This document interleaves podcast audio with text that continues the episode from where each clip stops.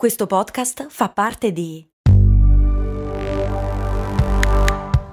VOIZ, Podcast Creators Company. Questa puntata di Crash è sostenuta da Scalable Capital, l'app che permette di iniziare a investire in modo semplice e sicuro. Scalable è una app regolamentata con oltre 600.000 clienti che consente di investire in azioni, ETF, fondi e di creare piani di accumulo automatizzati partendo anche da un solo euro. Con Scalable puoi fissare i tuoi obiettivi di investimento, per esempio proteggerti dall'inflazione o mettere da parte i soldi per l'università dei figli e iniziare il tuo percorso finanziario a piccoli passi. Tutto questo approfittando anche di una sezione dedicata all'apprendimento dei principi base degli investimenti. Per scoprire di più su come Scalable può trasformare il tuo approccio agli investimenti, visita il link che trovi nella descrizione di questo episodio di Crash. L'industria musicale ha raggiunto il picco economico nell'ormai lontano 1999, quando il giro d'affari globale sfiorò i $25 miliardi. Da lì le cose iniziarono rapidamente a cambiare. Solo 5 anni dopo il mercato era già calato del 20%. Nel 2010 il fatturato complessivo era sceso sotto quota 15 miliardi, quasi dimezzato, un vero e proprio tracollo. La ragione è nota a chiunque a cavallo degli anni 2000 abbia utilizzato un computer collegato a internet. Napster, eMule, Kazaa, BitTorrent e tutti gli altri sistemi peer-to-peer consentivano di scaricare gratuitamente, in maniera pirata, tutta la musica che si potesse desiderare, facendo crollare gli introiti delle case discografiche. E quindi la pirateria ha rischiato davvero di far sparire un'industria creativa e culturalmente rilevante come quella musicale? E se invece avesse contribuito a delle fondamentali innovazioni tecnologiche? Non solo. E se la pirateria fosse uno straordinario mezzo per garantire a tutti un uguale accesso alla cultura? Sono Andrea Daniele Signorelli e questo è Crash, la chiave per il digitale.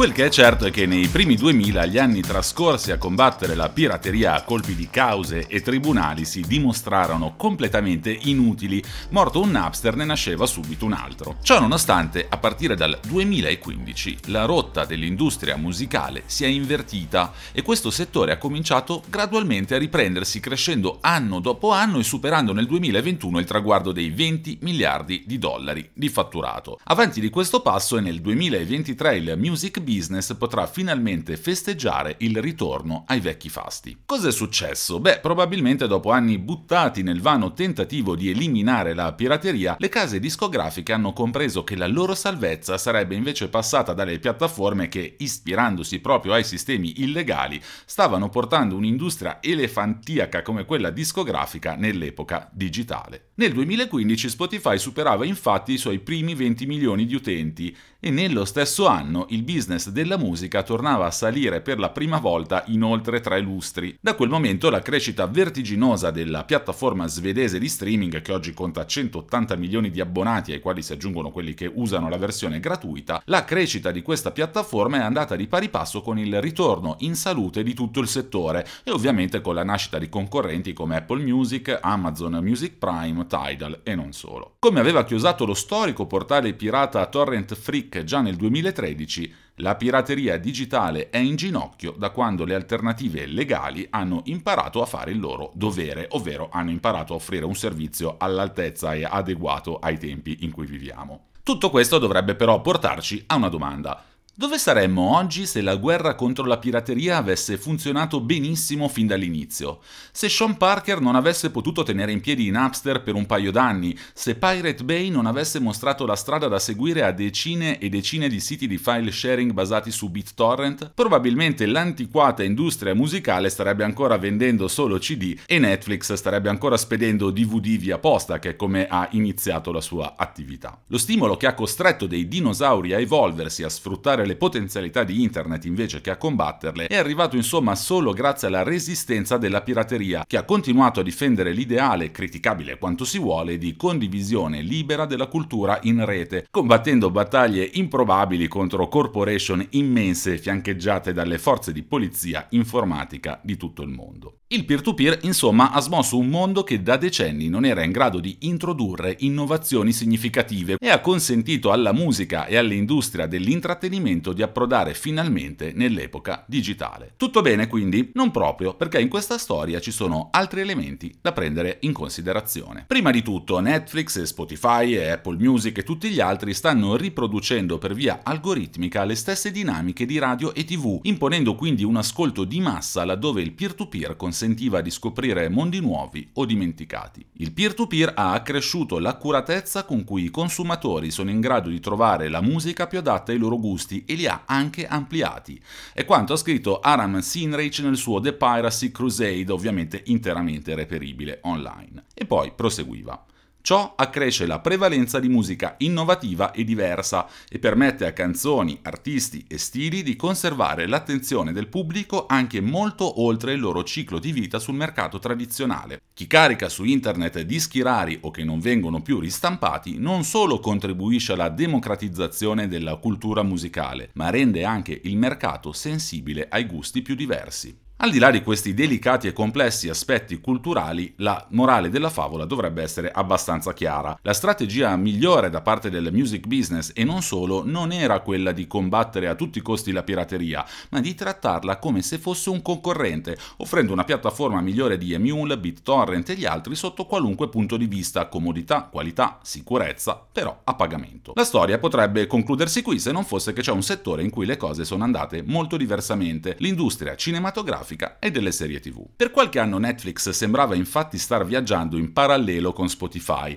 anzi gli utenti crescevano molto di più e molto più rapidamente della piattaforma musicale svedese, raggiungendo 20 milioni di utenti già nel 2012, oggi sono oltre 200. Netflix era la risposta perfetta alla pirateria cinematografica, un servizio di streaming che per una piccola quota mensile offriva un catalogo sterminato di film e serie TV. Poi le cose hanno iniziato a cambiare. Era il 2013 quando venne lanciato House of Cards, la serie TV diretta da David Fincher e con protagonista Kevin Spacey. È la prima serie TV originale di Netflix che la produce direttamente, vincendo anche 3 premi Emmy. Al contrario delle piattaforme musicali che permettono con un solo abbonamento di avere accesso a tutta la musica, Netflix decide di puntare sulle esclusive. Lo stesso fanno oggi tutti i suoi concorrenti, Disney Plus, Amazon Prime, Apple TV Plus, a cui si aggiungono i vari HBO Max, Peacock, Hulu e tutte quelle appena sbarcate o non ancora sbarcate anche nel nostro paese. Risultato, mano a mano che crescono i concorrenti ritorna a crescere anche la pirateria, che secondo l'ultimo report Internet Fenomena di Sandvine nel 2020 è tornata a livelli di utilizzo che non si vedevano dal 2015. Se non bastasse, anche i giovanissimi della generazione Z, che si pensava non avrebbero nemmeno conosciuto l'universo di BitTorrent e compagnia, hanno iniziato a piratare film e serie TV, anche se usando magari strumenti diversi come per esempio Telegram. La ragione è facilmente intuibile. Per esempio, davvero un ragazzo o una ragazza che vive in una famiglia che non aveva accesso a Sky avrebbe dovuto rinunciare a Game of Thrones, trovandosi così tagliato fuori dal fenomeno pop più importante dello scorso decennio? Da un certo punto di vista, i giovanissimi sono stati costretti a rivolgersi alla pirateria,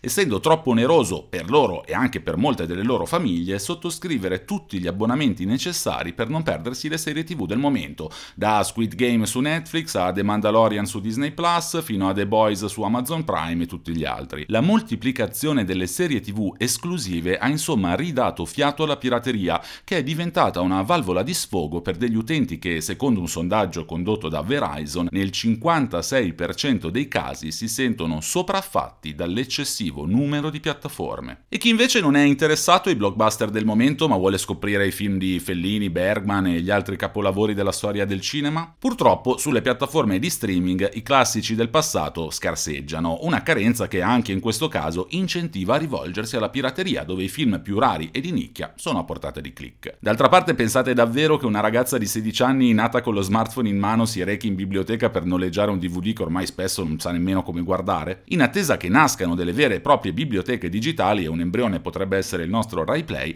sono state alcune piattaforme pirata a svolgere questo ruolo. È il caso tutto italiano del defunto per questioni legali TNT Village, sito web che salvava, ordinava e catalogava innumerevoli film d'autore e non solo, dedicando loro anche pagine illustrative e divulgative. This episode is brought to you by Shopify. Forget the frustration of picking commerce platforms when you switch your business to Shopify, the global commerce platform that supercharges your selling wherever you sell. With Shopify, you'll harness the same intuitive features, trusted apps, and powerful analytics used by the world's leading brands. Sign up today for your $1 per month trial period at shopify.com/tech, all lowercase. That's shopify.com/tech. Ad aver generato il ritorno della pirateria quindi è da una parte l'insostenibile moltiplicazione delle esclusive e dall'altra la scarsità di capolavori del passato sulle grandi piattaforme, reperibili magari su servizi di streaming più di nicchia e a pagamento come Mubi. C'è anche un terzo elemento. In alcuni casi, per quanto possa sembrare paradossale, sono gli stessi colossi del settore a favorire attivamente la pirateria, o almeno a non ostacolarla. Per esempio, nel 2020, invece di attendere la fine o la pausa della pandemia, Disney ha deciso per la prima volta di lanciare direttamente sulla sua piattaforma il film di punta dell'autunno di quell'anno, Mulan, eliminando in questo modo la barriera nei confronti della pirateria costituita dal cinema, che impedisce di avere immediatamente accesso a copie illegali in alta qualità. Nei prossimi anni questa abitudine è destinata a diffondersi sempre di più indipendentemente dalla pandemia e probabilmente affiancando sempre più spesso l'uscita in streaming all'uscita al cinema. È un enorme favore ai pirati, che nel momento stesso in cui un film approda su Disney Plus o su Netflix sono in grado di farne una copia di identica qualità. Non solo, tutti i servizi streaming hanno dimostrato di avere una politica molto tollerante nei confronti della condivisione tra più persone delle stesse password, che permette di dividere le spese tra amici e parenti, anche se adesso sappiamo che Netflix sta in parte rivedendo questa strategia. Anche la battaglia nei confronti della pirateria si è fatta molto più morbida. Siti illegali come Popcorn Time o Streamio funzionano da tempo quasi indisturbati. Ma come mai questa tolleranza? Facendo consumare i suoi progetti di alto profilo attraverso mezzi sia leciti sia illeciti, Disney si assicura che un'enorme macchina dell'hype si metta immediatamente in moto per promuoverli. È quanto ha scritto la docente di nuovi media a Berkeley, Abigail DeKosnick. Non importa che metà o più di questa macchina sia spinta dai pirati, perché ciò permetterà comunque alle altre proprietà di Disney di definire la cultura pop del momento e di assicurarsi che immense folle paghino parecchi soldi per abitare i mondi a cui si sono appassionati tramite lo schermo. In poche parole, la pirateria è accettabile se moltiplica gli spettatori di una serie, perché questi pagheranno comunque per il merchandising, per i videogiochi, per le magliette, per visitare Disney World, eccetera, eccetera. Per esempio, quanto ha guadagnato Disney con i pupazzi di Baby Yoda e tutto il merchandising tratto da The Mandalorian, che è la serie TV più piratata della storia? E quanto ha guadagnato invece Netflix con tutti i costumi di Halloween e gli altri accessori legati a Squid Game che venivano venduti direttamente sul sito di streaming? Tornando per un attimo al mondo della musica, a pensarla in maniera non dissimile, d'altra parte, sono anche musicisti a cui lo spessore non fa certo difetto. È il caso di Nick Mason dei Pink Floyd, che a un giornalista del Sunday Times ha spiegato: il file sharing ci ha permesso di trovare una nuova generazione di fan che ha scoperto la nostra musica e ci ha ritenuti degni di considerazione. Nuovi fan che magari non comprano i dischi ma seguono i concerti e acquistano il merchandising, un aspetto da non sottovalutare, come spiegato da 50 Cent già nel 2007. Un giovane fan può essere assolutamente devoto e dedicato, non importa se quel disco l'abbia comprato o rubato, ha affermato il rapper. E ovviamente nei dischi fuori catalogo scaricare materiale protetto da copyright è stato per lungo tempo l'unico modo per riscoprire tesori nascosti che il mercato tradizionale ben si guardava dal valorizzare. Per tutte queste ragioni una realtà come la già citata TNT Village avrebbe meritato una medaglia per la costanza con la quale ha contribuito quotidianamente alla catalogazione, conservazione e diffusione del cinema italiano e mondiale.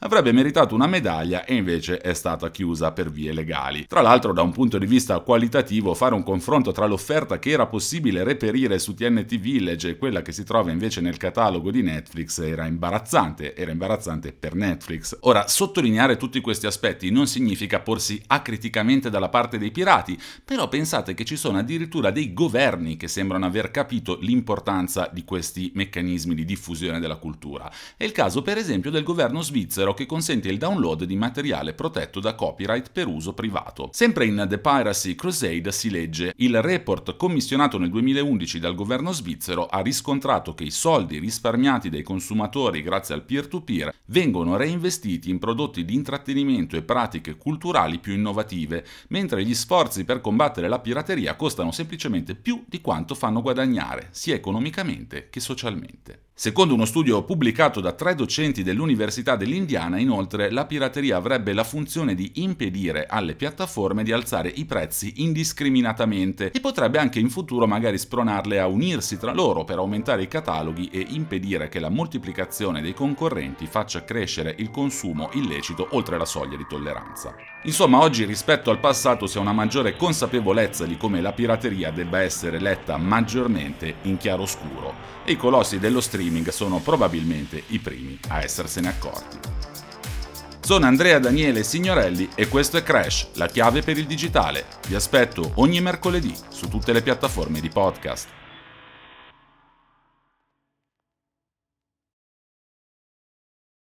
Vacanze in Sicilia o in Sardegna. Con i traghetti GNV viaggi in relax, porti tutto quello che vuoi e ottieni super vantaggi. Col nuovo programma Fedeltà MyGNV accumuli punti viaggiando, ricevi un cashback del 20% e tanti sconti a bordo. Non c'è modo più conveniente per andare in vacanza. Scopri i dettagli su gnv.it.